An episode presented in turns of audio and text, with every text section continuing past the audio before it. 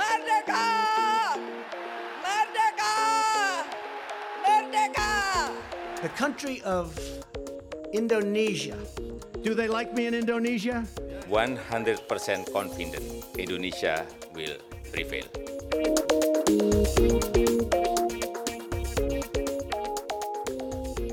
And welcome to Talking Indonesia podcast. This is your host, Charlotte Setijadi. I'm an assistant professor of humanities at Singapore Management University in Singapore.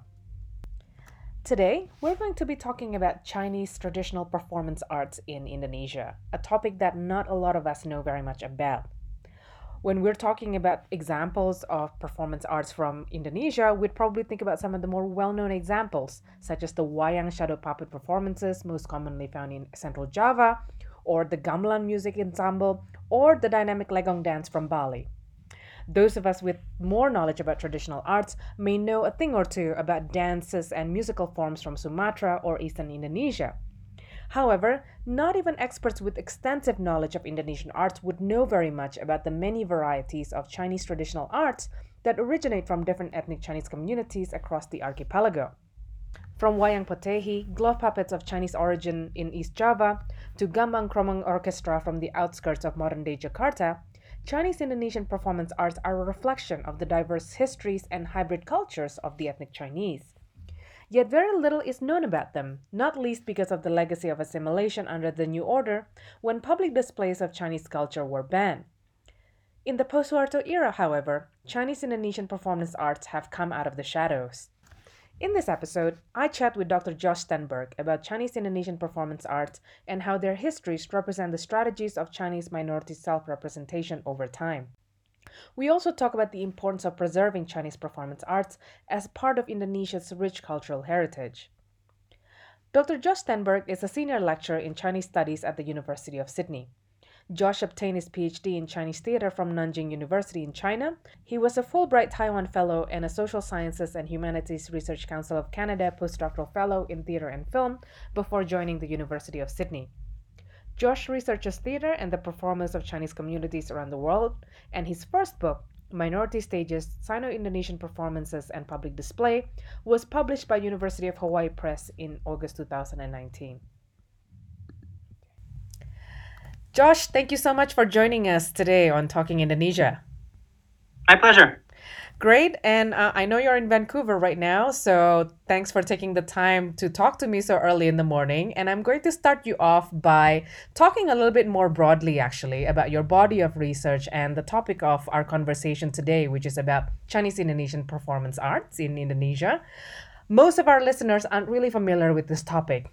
So, can you tell us a little bit more about the history as well as the different varieties of Chinese cultural performances that you've encountered during your time in Indonesia? Uh, sure. Yeah, I mean, I, I think that reaction that you know even people who know a lot about Chinese Indonesians or who in who are in communities, you know, who are themselves Chinese Indonesians, don't know a lot about performance. That's very that's something I I encountered a lot uh, during fieldwork. So. Uh, I, I think that speaks to just how how regional it is and how sort of patchy um, uh, our understanding of it has been, and that's um, you know there's historical reasons for that.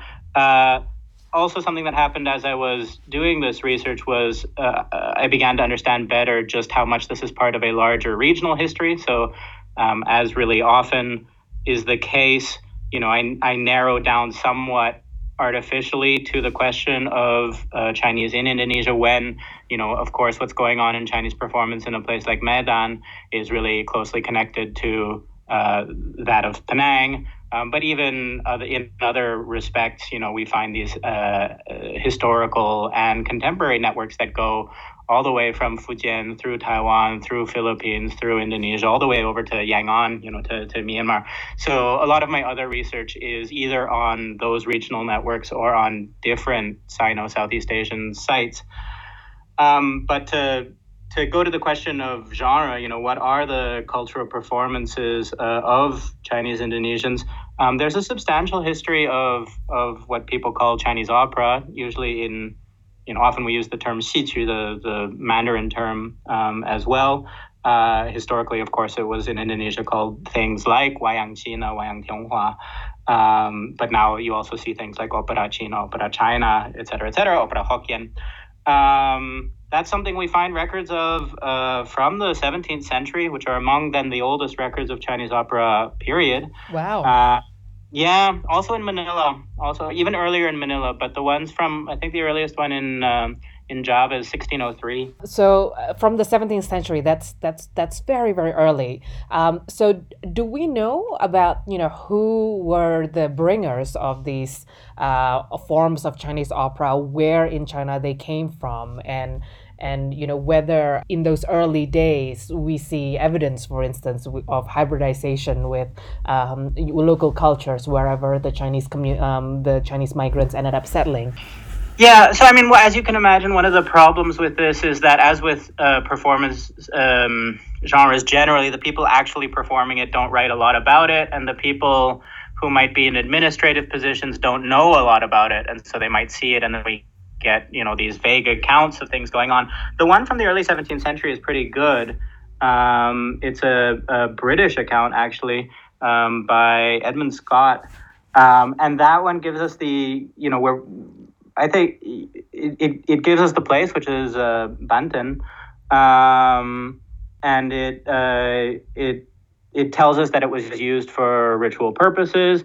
Um, we know from you know the, the rest of the history of uh, seafaring in that period that it's almost certainly um, Hokkien, so you know from from Fujian going to, to, to Java, and according to that account, um, it's it's linked to either the date that the ships are leaving um, the port in China um, or their arrival uh, on Java. That fits, of course, Mazu um, is a, a, really central uh, deity um, uh, who's um, responsible uh, for the safety of uh, Chinese seafarers in the in the whole, you know, s- southern itinerary.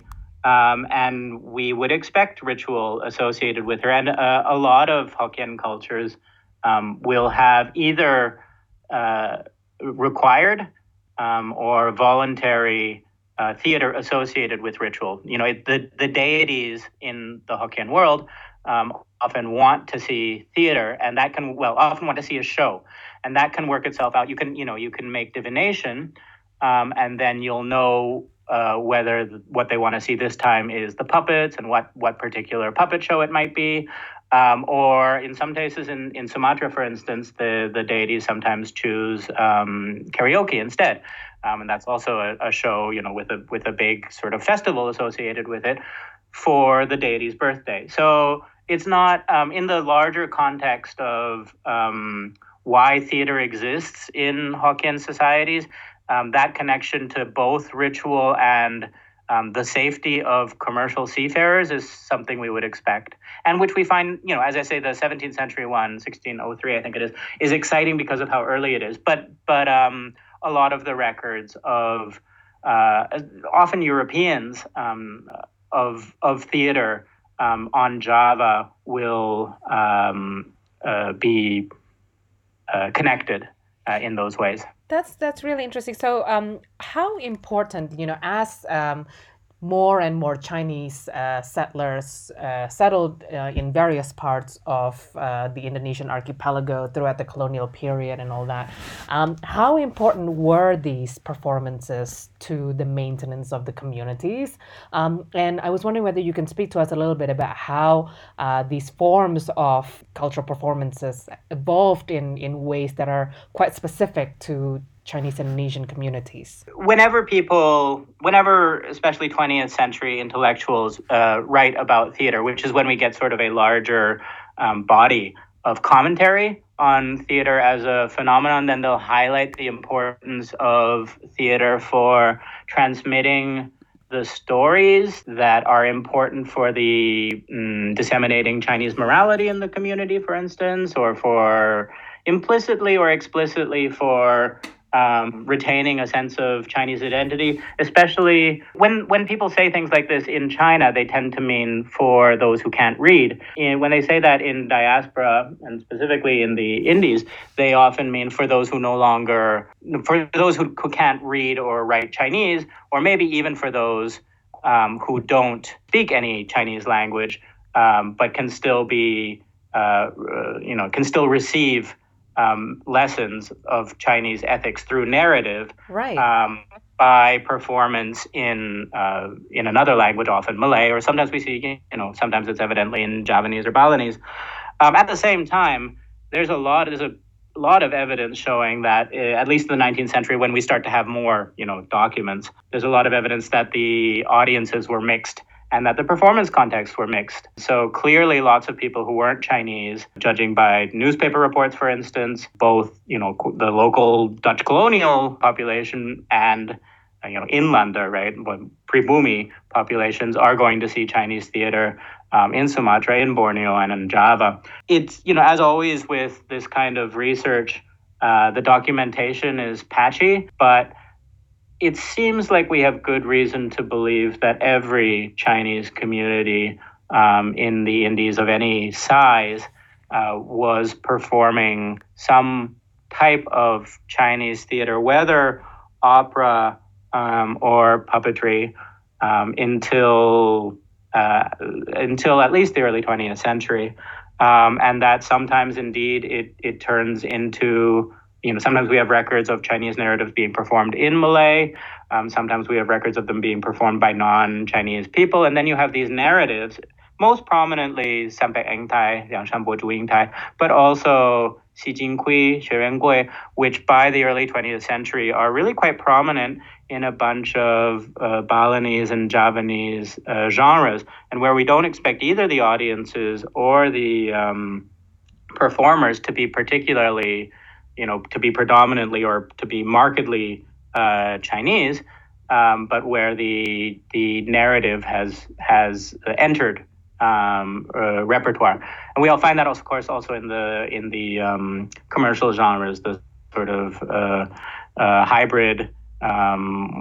You know, Western, Eastern, Istanbul type type genres. We also find that some of them are doing uh, Chinese uh, narratives. Why were they popular among, you know, for instance, the Pribumi population? Like, why, um, you know, with the abundance of local cultural forms, you know, what explains interest in Chinese cultural forms?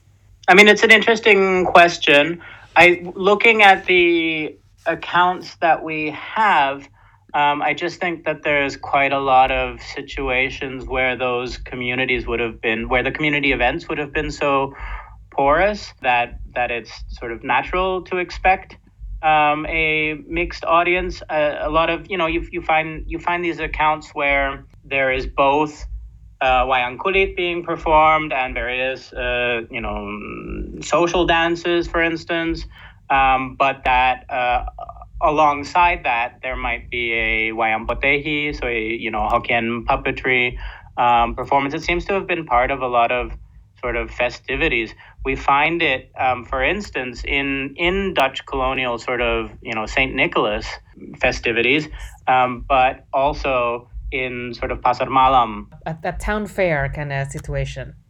Yeah, and the way that they're written, it's not marked. It's not marked as and you know we he how exciting there was also there were also chinese puppets. They tend to appear especially the potehi especially the the the glove puppets. um, the glove puppets uh, tend to appear as one of a a list of attractions at such and such a major event. And as you say i think the you know there were there are and but especially were um, so many different performance genres uh, going on um, and that a lot of them would have been performed at you know at the same event. Um, that the uh, integration um, of uh, certain Chinese genres into um, those events is not not particularly surprising. It's more, I think, you know, and this this happens to sort of write the Chinese out of uh, Indonesian performance history during the uh, Suharto era. Um, it's more that we've later acquired such heavier, more marked boundaries around Chinese stories and Chinese genres that makes us look back and think, oh, that, you know, how how eclectic or hybrid or cosmopolitan of them. But I think at the period, it doesn't look particularly marked.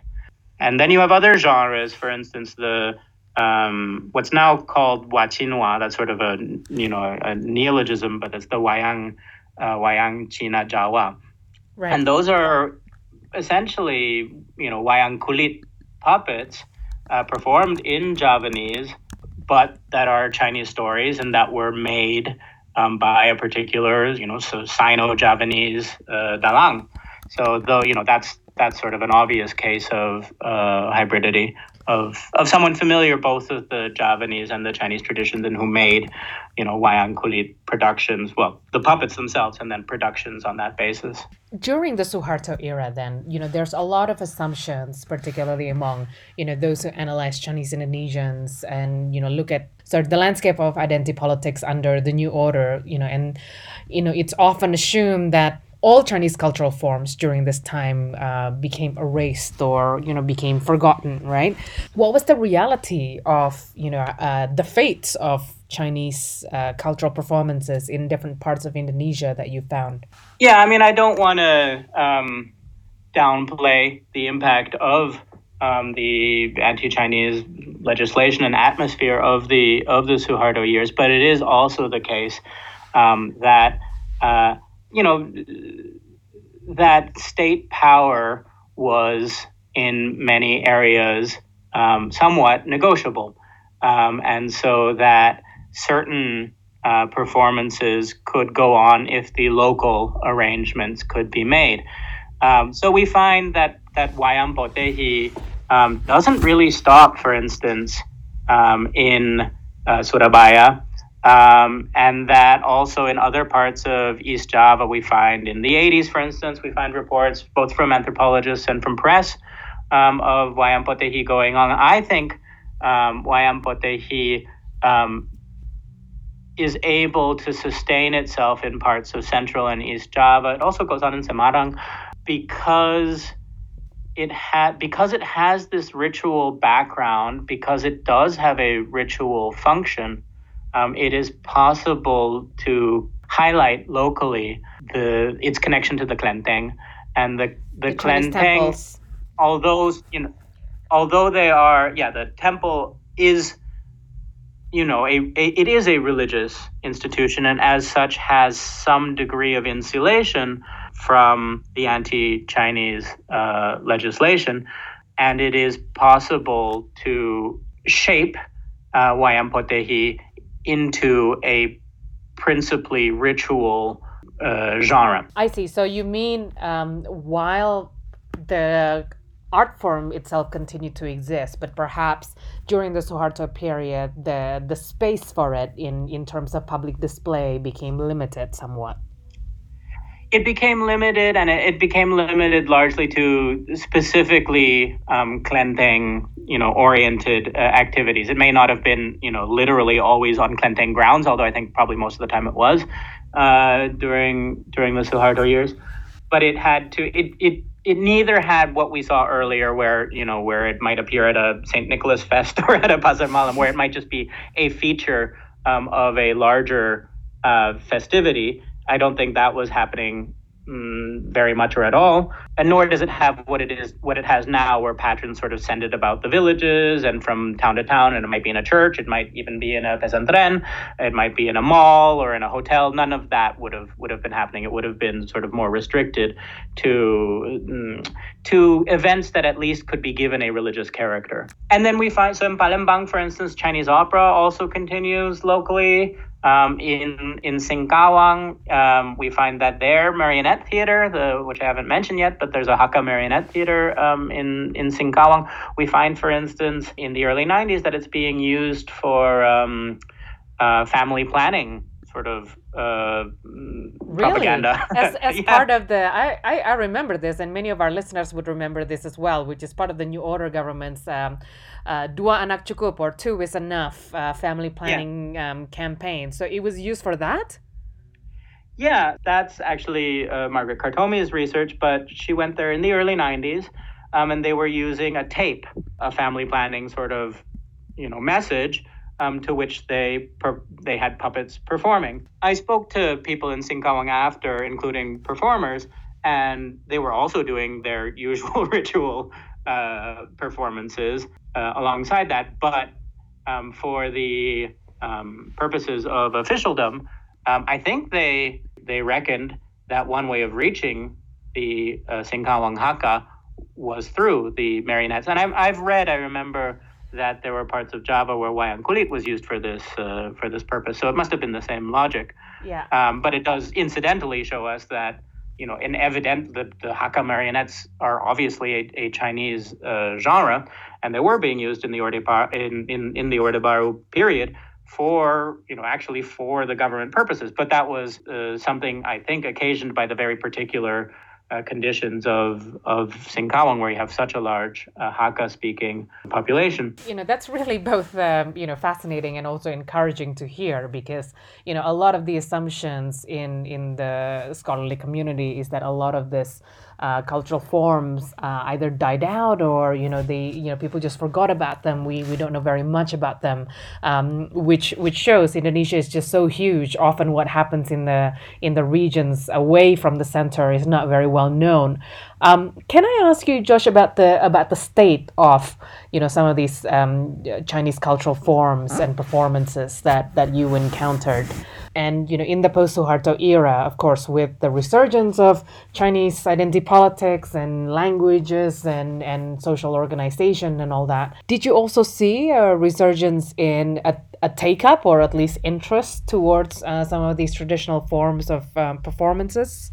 Yeah, I mean uh, that was particularly noticeable in the case of uh, Wayang Potehi, um, where certain patrons um, had come forward and really um, taken uh, this genre to very different um, venues. So where it had gone um, it had gone to these sort of church venues and uh, art um, exhibit kind of uh, venues. So that was really noticeable with uh, with Wayang Potehi. I think particularly so if you see some of the um, CDs and DVDs.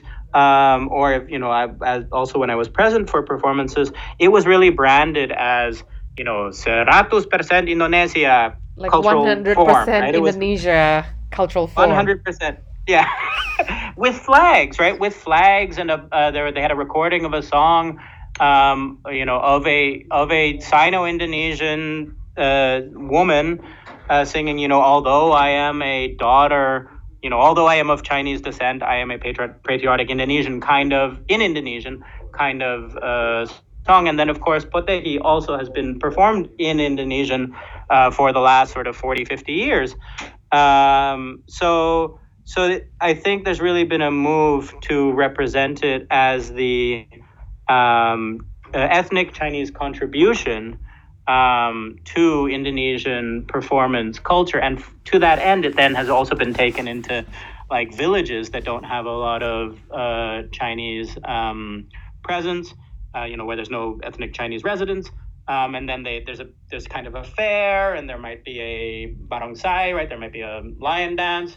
Um, and then there's also there's there's Japanese dances, and then there's also a um, a floor. What do you call it? A floor prize, right? Like there's a door prize. One one lucky child um, will be given a tricycle. Okay. You know, and then of course all the kids from the village are going to show up, Yeah. if only to see who's going to get the tricycle.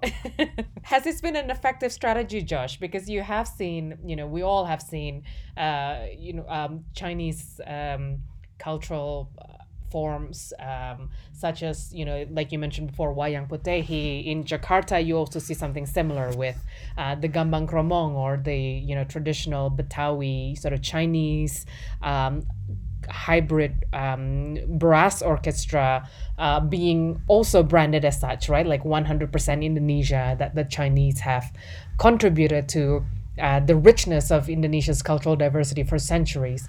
Do you think this has been a narrative that has worked? I think it has had some successes. I think there's in places like Singkawang, for instance, you really see the government um, picking up.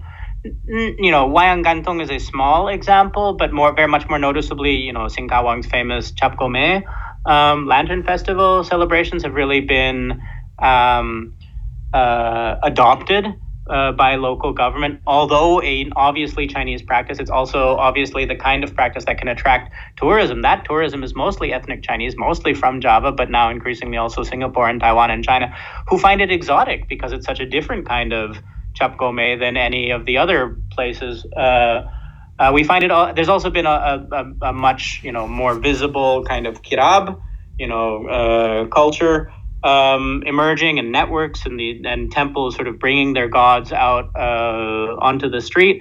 And you find in those kinds of situations enormous amount of uh, pribumi viewers.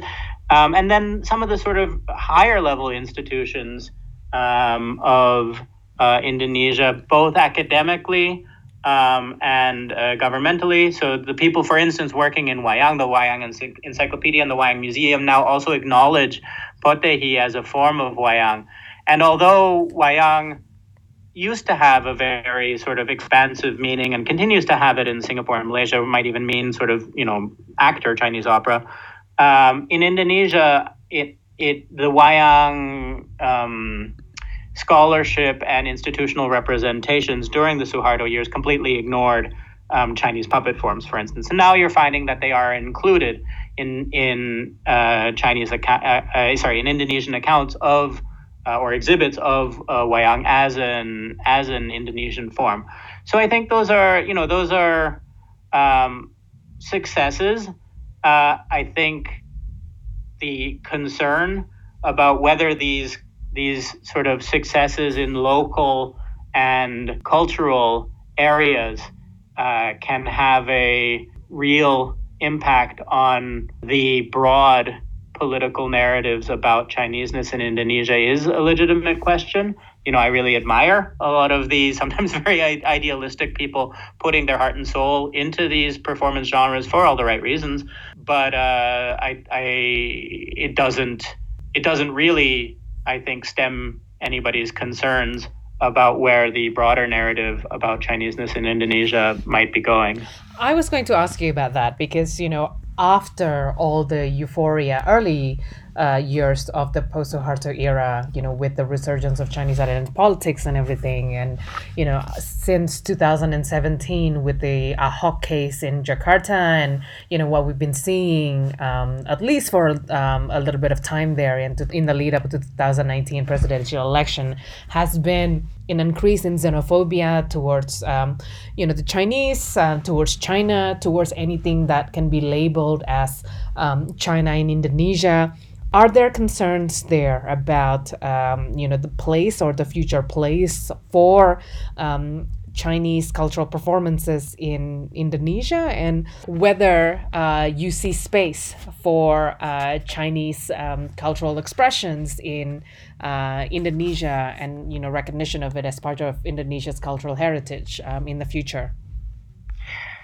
Yeah, I mean, I, I think one has to be um, uh, one has to have uh, leave room for optimism about the um, about the room, the space of expression. As you say, the the euphoria has sort of receded, but I think locally, as you often find, you know, artists and performance groups and religious organizations, um, while they might have concerns about where the national narrative is going, um, it doesn't stop them from from doing their performances from uh, from these you know expressions that really do try to position the Chinese uh, genres as a contribution to Indonesia's proud uh, performance history.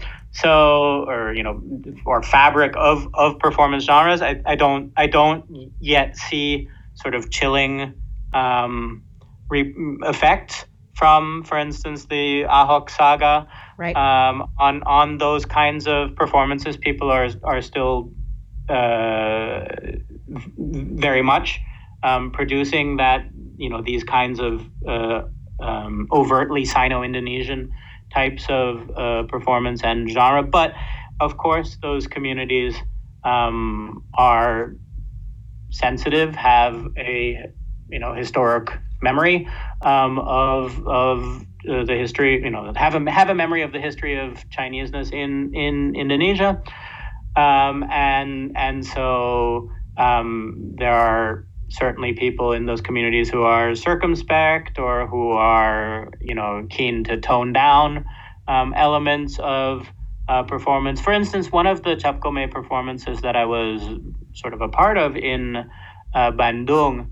Uh, in the in the year that I sort of did most of my field research, that same quite large kirab, which was a big success, and you know people, you know temples came from all over Java, even a couple from Sumatra, um, to to celebrate Gome there.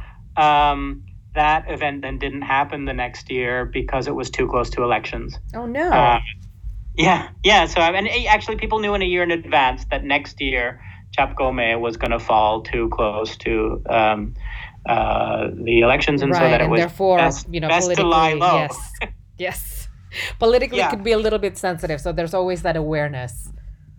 There is, there is. So at the same time, you know, that the then mayor of Bandung appeared um, uh, in and all the rhetoric is about, you know, uh, Sino-Indonesian friendship and uh, harmony. Um, and then also in that particular kirab, in that sort of parade, um, there was army participation, there was scout participation, there were all these Sundanese arts. You know, you, it was really fascinating as an expression of sort of Sino-Sundanese culture. Right. Um, and at the same time, everybody knew next year it wouldn't happen uh, because of the dates. The dates weren't weren't weren't propitious. That's quite representative, isn't it? Like of the negotiation to try to carve out space for this expression of identity politics, yet at the same time quite aware of, you know, the broader context of you know both local and national politics and you know one's place as a as an ethnic minority within all that isn't it? That's that's quite nicely encapsulated in all that. So josh on that note um, i think we're gonna have to end our interview here because we've run out of time. Thank you very much josh for joining us uh, this week on talking indonesia. Um, and you know it's been a real pleasure talking to you. I hope uh, i wish we had had more time. Well, thank you so much for having me. That was Dr. Josh Stenberg, a senior lecturer in Chinese Studies at the University of Sydney. His first book, Minority Stages Sino Indonesian Performance and Public Display, was published by the University of Hawaii Press in August 2019 and is now available. Talking Indonesia will return on the 11th of March. Remember that you can find the entire Talking Indonesia podcast archive at the Indonesia at Melbourne blog, subscribe via iTunes so you'll never miss an episode, or find us via your favorite podcasting app. Until next time, this has been Charlotte Setijadi for the Talking Indonesia podcast. Bye for now.